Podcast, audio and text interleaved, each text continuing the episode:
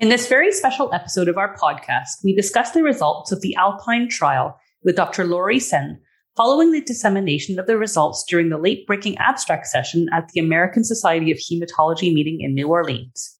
Dr. Sehn is a clinical assistant professor in the Department of Medicine at the University of British Columbia and medical oncologist at BC Cancer in Vancouver. In this episode, Dr. Sens discusses the impact of the results of the Alpine trial for clinical practice in Canada, given the achievement of superior progression free survival of zanubrutinib over ibrutinib for the treatment of relapsed or refractory chronic lymphocytic leukemia and small lymphocytic lymphoma. Hope you enjoy it.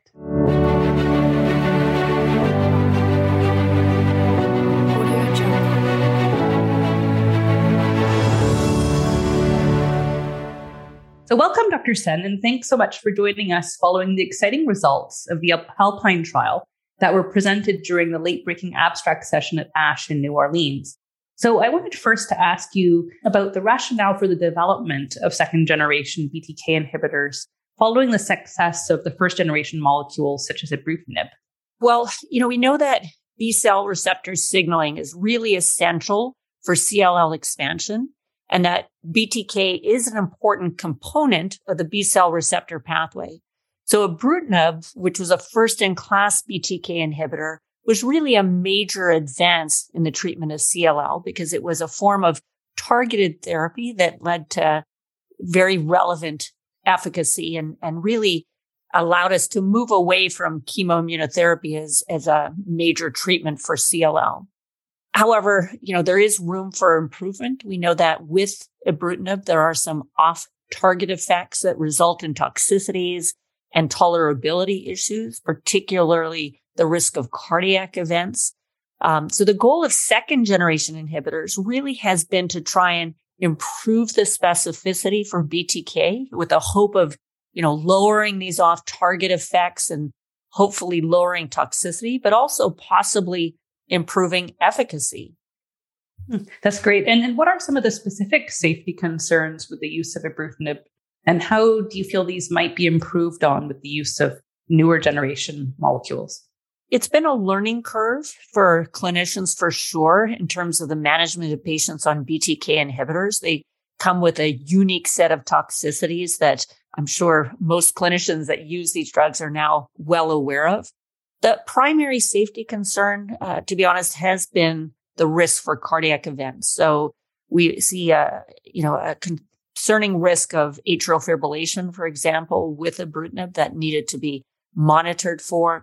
Uh, other risks include uh, you know, hypertension, uh, risks of bleeding complications, myalgias.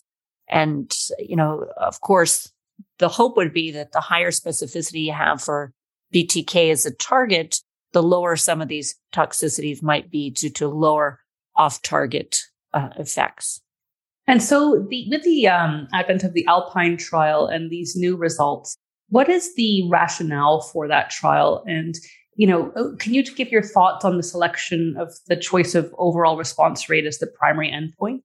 So, Alpine was a large phase three trial. So, it's a one to one randomization in patients with relapsed refractory CLL who had received at least one prior line of therapy. And they were randomized head to head to either the standard dose of ibrutinib, which was 420 milligrams daily, versus the standard dose of zanubrutinib administered here at the twice daily dose of 160 milligrams. In this trial, the primary endpoint was overall response rate um, which I suspect was designed because, you know, we can get that information more quickly. And, you know, while response rate is an important parameter, you know, as a comparator for efficacy, I'd say that the more clinically relevant endpoint is progression free survival. And importantly, in this trial, progression free survival was a pre planned secondary analysis. And this is what we saw reported in this update of the Alpine trial. Right. So, do you feel that given it was a secondary endpoint, do you feel comfortable with the results being able to show superiority? I think that, you know, the statistical evaluation with, within this trial was, was quite thoughtful and, and well planned. So although progression free survival was a secondary endpoint, it was a, a pre-planned analysis and they used an interesting hierarchical statistical plan. So I, I think, you know, from what we would have anticipated, I, I don't know that we were fully expecting to see an efficacy benefit here. So it was initially planned as an assessment for non-inferiority, but there was a built-in plan that if it met its endpoint of non-inferiority for efficacy, that it could then be tested for superiority with a more stringent p-value applied. So I would say that, you know, that this should be a very valid design to let us assess efficacy. That's great. That's very comforting. So, um, and then if you think about the efficacy results of the of the study, uh, can you describe your thoughts um, on the results for both overall response rate and progression-free survival? So the primary endpoint was overall response rate, and that was significantly higher with the zanubrutinib compared with ibrutinib. So it was 86.2% versus 75.7% with a pretty impressive p-value of 0.0007.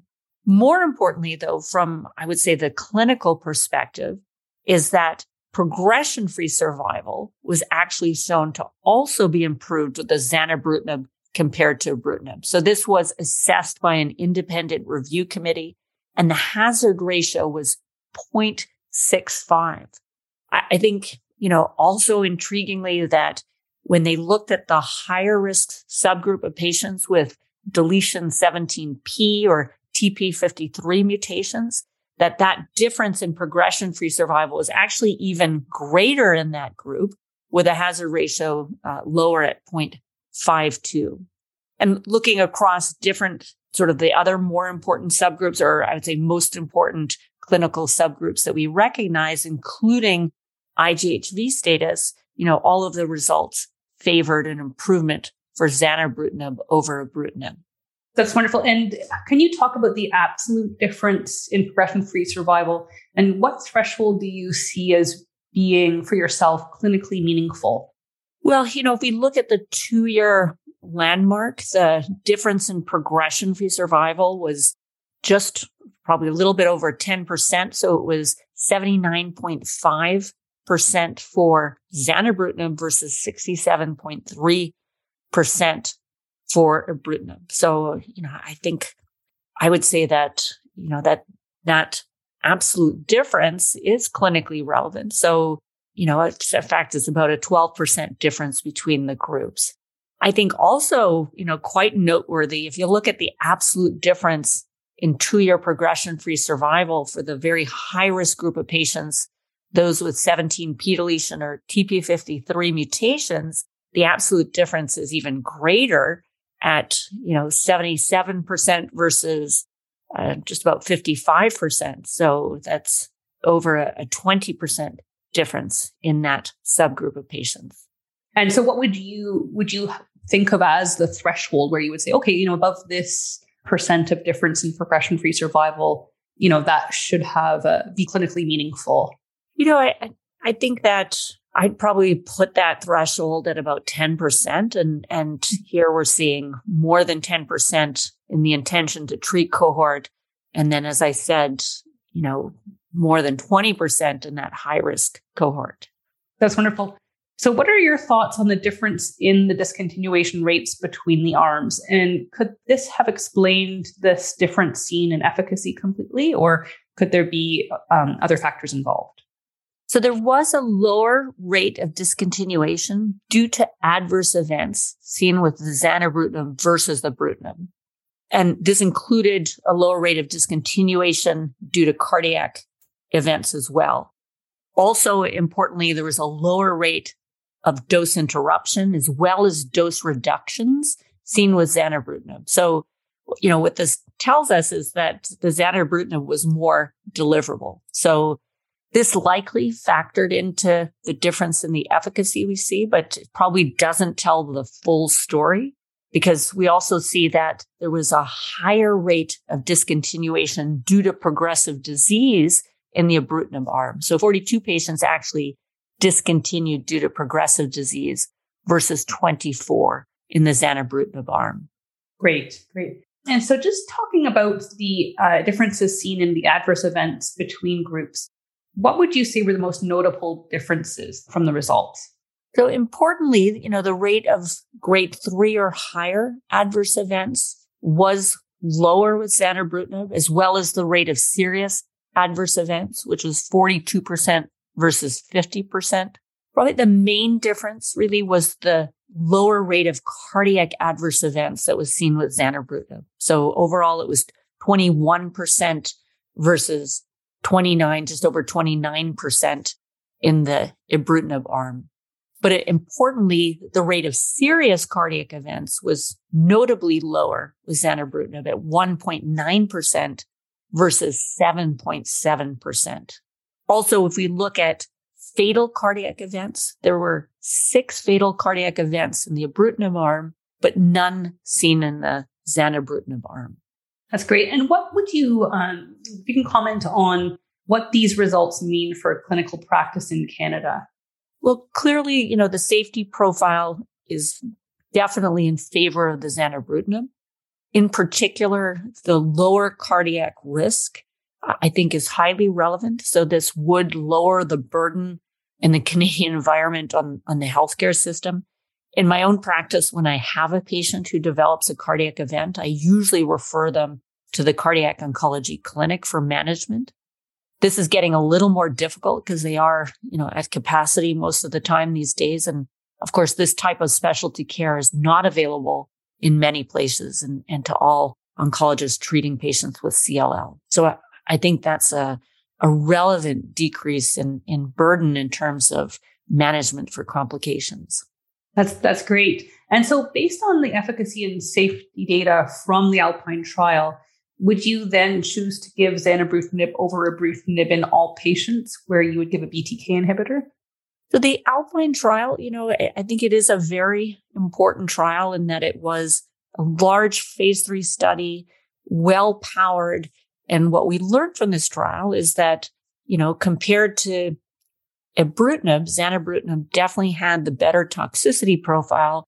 And I would say, you know, also maybe a little surprisingly, but, you know, a clear uh, demonstration in this trial that it appears to even be more effective. So, you know, in my own clinic, I would say that zanubrutinib, clearly based on the results of this trial, would become the preferred BTK inhibitor that I would choose. That's great. And th- does that translate also into the comparison between zanubrutinib and acalabrutinib, even though they weren't directly compared? But if you had a choice of BTK inhibitor, would you uh, go for zanubrutinib in this case? Yeah, that's a good question. You know, we don't have a head to head comparison of zanubrutinib and acalabrutinib. Although we do know that there was a, a prior trial that compared acalabrutinib to ibrutinib in patients with slightly higher risk CLL with deletion 17p or deletion 11q. And in that trial, while acalabrutinib showed a better tolerability profile to ibrutinib, it didn't show an improvement in efficacy. So, you know, I don't want to get into too much in the way of cross trial comparisons, but really Alpine is the first study that truly has demonstrated the superior efficacy of one BTK inhibitor over another. So I would say that, you know, I think it does make it a preferable choice Yes. Okay, great. And in terms of the uh, line of therapy, I, I, realized that Alpine was uh, performed in a, a relapse refractory population. But would you, if you were choosing first line therapy uh, as monotherapy, would you uh, then also apply this there? So that's a really good question. You know, we don't have a head to head comparison in the frontline setting, and I, I, suspect we will never see a frontline comparison at this point. Um, but, you know, I would say that given the results of the Alpine trial, which was a well powered phase three study in relapsed refractory patients, you know, I think that personally I'd be willing to extrapolate this to frontline in terms of selecting BTK inhibitors for patients uh, who require it for untreated CLL. Okay, well, thank you so much, Dr. Sehn. I really appreciate you joining us, and I hope you had a really good ASH meeting. And thanks so much for sharing your thoughts on this exciting data from Alpine. It was my pleasure.